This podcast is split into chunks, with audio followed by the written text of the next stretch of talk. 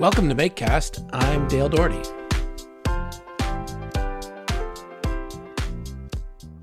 When we started, it was like, what is a makerspace for us? What is it? What's a makerspace for Moreno Valley College? What's a makerspace for the IE, the Inland Empire?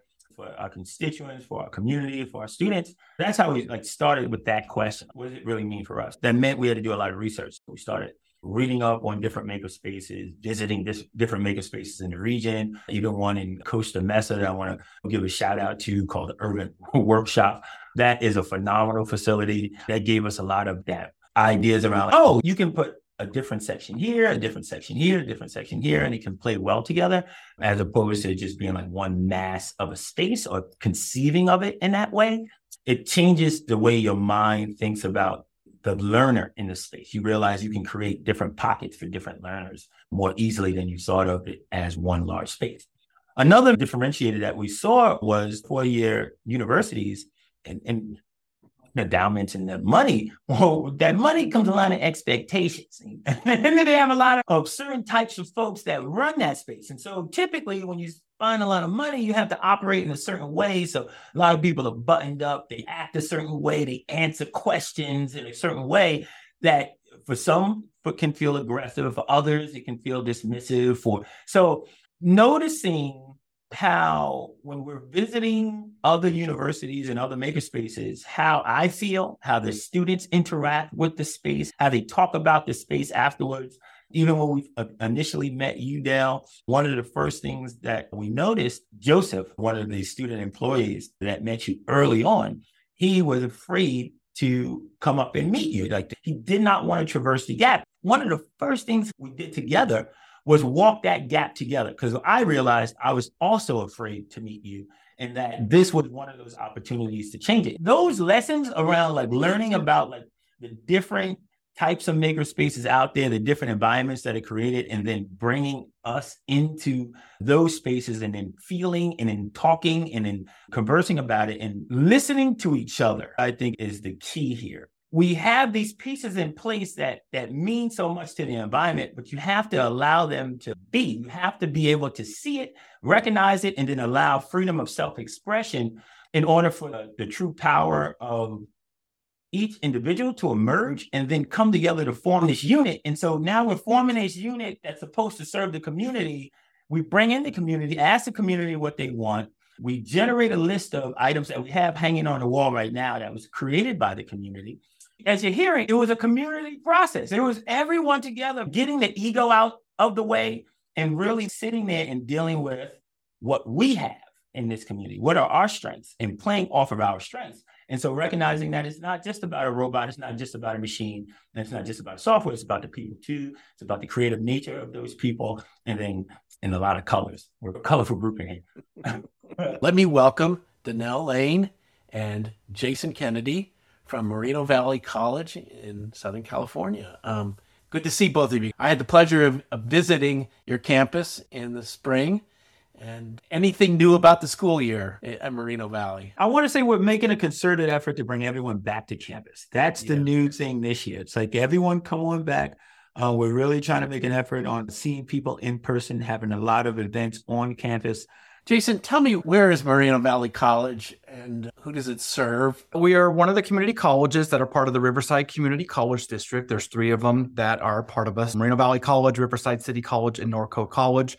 We are a Hispanic serving institution. Approximately 70% of our students identify as Latinx. We are located in the Inland Empire region of Southern California, about halfway between Riverside and San Bernardino Palm Springs, if you do a little triangle there. Mm-hmm. Our college is awesome. It is amazing. And our maker spaces are just world renowned. We are continuing to get back on track, like Donnell mentioned. We're getting a lot more students, a lot more in person. Our workshops are in person again. So it's good to see our community, our students, our K through 12 partners active in our maker spaces. Tell me about the maker spaces that you have. Donnell and I started our operations in 2017, 2018 with our mobile makerspace. And so we have a 38 foot uh, recreational vehicle, our makerspace bus, sometimes we refer to it as. While we were building our 4,200 square foot on campus makerspace, we were developing and redeveloping our STEM bus. We redesigned it, and that was very successful in 2019, 2020. And right when we were about to open up the on campus makerspace, COVID and the pandemic hit. So that was a tough one for us. So we shifted virtually and now are running in all three operations for makerspaces. Tell me about the main space. This space we've designed to basically try to handle the different learning modalities that an individual could have, as many as we could fit in this space. And currently, there's about five different areas.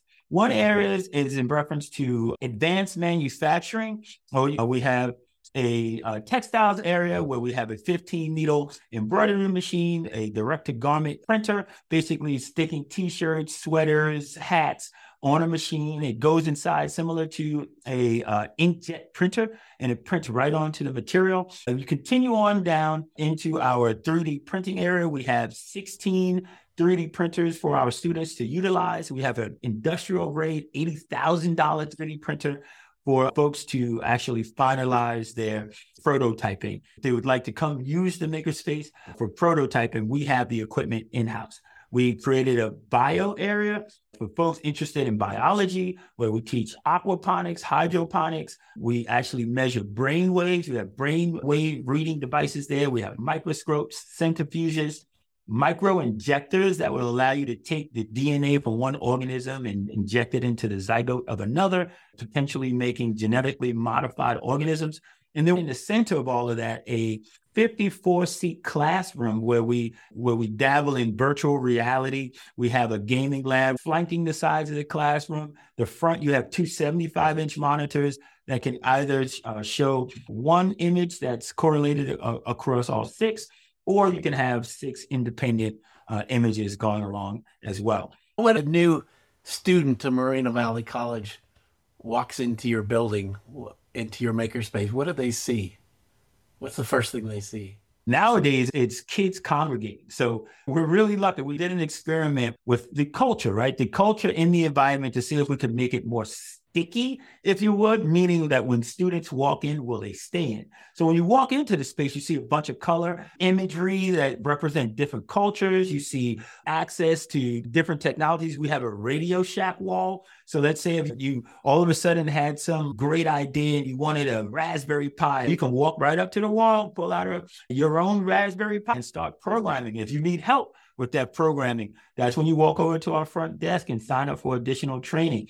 Um, we now have these reclining seats that are like bean bags that a lot of the students have taken a, a liking to. When the students walk in, they see a, a multitude of students sitting down in these bean bags, working together, talking, planning things, utilizing the equipment, and sitting and waiting for some of their things to finish printing out. Jason, you have anything to add? Yeah, definitely. This is all built on the backbone of the culture of the makerspace. We, we do a lot of sharing about our great makerspace that we built in the last five years, uh, our multiple makerspaces with other colleges, other organizations across the country. We really help develop the culture through our staff, eh, but really it's our student employees. We are up to 20 makerspace CTE student employees right now that can work part time. They're all attending Moreno Valley College and they are the heart and soul, along with Donnell and I, and our three lab techs and learning center assistants, keep this place running and going. That's a really important point. When the students need help, it's other students helping them. Students are teaching the faculty. Just last week, we have two community practices. We just added our second one for virtual reality, we're working with one of our software partners, Beyond Reality, and we developed a faculty community practice. Our student employees are part of this. And we have about nine Makerspace faculty champions that are piloting this. And so during the month of September, we're working with them, but they're learning not only from the consultant, but they're learning from the student employees to help develop curriculum that they integrate. And, and it's a variety of different disciplines, Dale. We had English faculty there, math faculty, business accounting faculty in our making community practice. We've had journalism, of course, computer science, early childhood education, just a variety of different disciplines and general ed and of course CTE and STEM focused programs. Was it a process? We basically went on a dog and pony show and started to ask who knew what a makerspace was. And, and most of the time, the response was, I don't know what that is. Can you please explain that in more detail? We got a chance to see that first. We had to educate folks on what an actual makerspace was, then potentially what it could do for them without adding on to some additional hours to their workday, right? What's the benefit here? So we, we focused a lot on creating a safe space for the student, but not many folks talked to us about creating a safe space for the faculty and staff as well. We had to embark on doing that as well. Just like students have issues trying something new or can sometimes be afraid or feel more comfortable doing what they know, we saw the same thing in the in the older adult and and with our uh, faculty and staff, we had to create workshops in order for them to get their hands, quote unquote, dirty, right? Get their hands onto the microprocessors, get their hands into the lessons that would lead to creating magazines, small. Jason, did you want to talk about that magazine uh, project that we did in a community of practice? We did a bunch of zines. We did a making day with our faculty. One in particular that jumps out at me, one of our math professors, Gabrielle Florido, did a macrame zine. She taught lessons to our students and people that were there that day engaging in these making activities, but she made a custom zine. That was actually in partnership with MakerEd. That's been very helpful over the last few years to continue to develop culturally responsive teaching, uh, equity focused making within our community, because not only do we serve the 10,000 plus students at Moreno Valley College, but our two feeder school districts in Val Verde and Moreno Valley Unified School District and our local community. We are partners for a lot of different organizations, the Cub Scouts and Girl Scouts, and just a variety of different organizations we've continued to partner with. Has there been a greater awareness at the president level of the contribution that a makerspace makes to campus, the results it produces for students and, and faculty? Uh, thank you for asking that. I think that our president has been a great champion for our makerspace, President uh, Robin Steinback. She stops down here, she checks on us, she asks how things are going. Uh, she gives us space to talk about some of the great things that we're doing. Uh, we're in our pre- President's Management Council. She most recently went to an entrepreneurship conference and pitched an idea that ended up winning the pitch competition. We're leveraging the makerspace to further that idea uh, as an incubator type of space to further ideas, which is what it's really built for. Yes, our uh, president has been a champion since day one for the makerspace here. You talk about having lounge chairs or bean bags, you know, um, and and getting students to hang out in a space. You want kids to enjoy each other, have fun, to try things that they may not try in a class, and especially having all this technology around them uh, to try things that may be outside their comfort zone. We've literally had people walk in that maybe didn't know, especially in the early years, and go, Wow, I had no idea this place existed. This place is amazing. I'm coming back.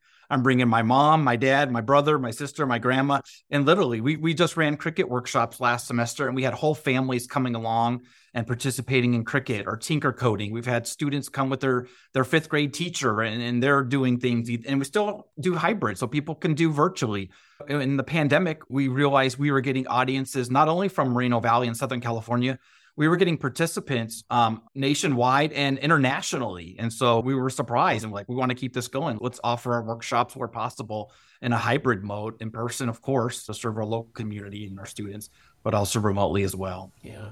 I'd like to shift a little bit to find out a little bit more about each of you. Uh, I think you have interesting stories to tell about how you ended up where you are. Um, uh, I like to say I'm from the streets of Harlem, New York actually born in Harlem Hospital, the last sibling that was actually born there. I say I'm a, truly a Harlemite. Started out uh, on the East Coast, New York City, uh, did my bachelor's in New York City, and did the master's in the Midwest, going to Northwestern. And that's where the engineering part came in. And so the technology, though, when I first jumped into technology, I think my major gig, and when I realized when I caught the bug for education in technology was at Kaplan Test Prep and Admissions. And at Kaplan Test Prep and Admissions is where I recognized that you were working there. Working, senior technical project uh, manager, was in charge of converting them from DVDs into the streaming Flash player model. It was Flash at that time. That's where I saw that there was a difference between the folks who could afford help, who could afford to pay for tutors who could afford to pay for the additional technology that they needed to pass or achieve the goals that they set for themselves. And of course, I'm now part of that that package that they paid for. And so I started to realize that I wanted to get myself back to the student that couldn't necessarily pay for the talent, pay for the additional technology. So that led me to Chicago working for the Noble Network of Charter Schools, where I was the director of IT. Uh, they became the, uh, the number one charter school network in the country. Uh, we had about 18 schools. One out of every 10 public school students walking through the streets of Chicago went to a Noble Network of charter schools, right? So that's how deep we got. Burned out in Chicago and then crawled, dragged myself all the way to California for the dream of finding a beach that would accept me. And so I ended up five minutes away from the school here, living with my brother at the time. You had told me previously you were doing social work. Right? Yes. So right after college, thinking that I wanted to go and save the world, my professors kept telling me, before you go make your millions, but you got to go back and give back.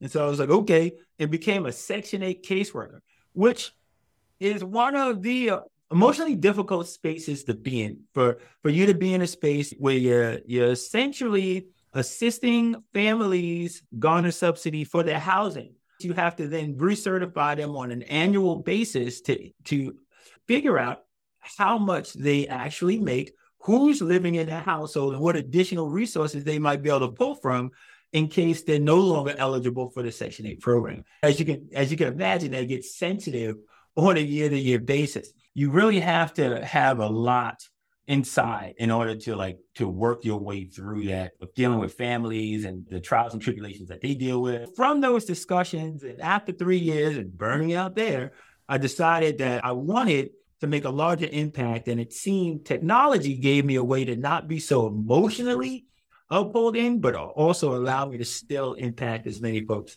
as I could. Technology is a little cleaner you have problems that you can solve like today, right? That doesn't have these these variables that are almost impossible to like make a difference on in a short period of time.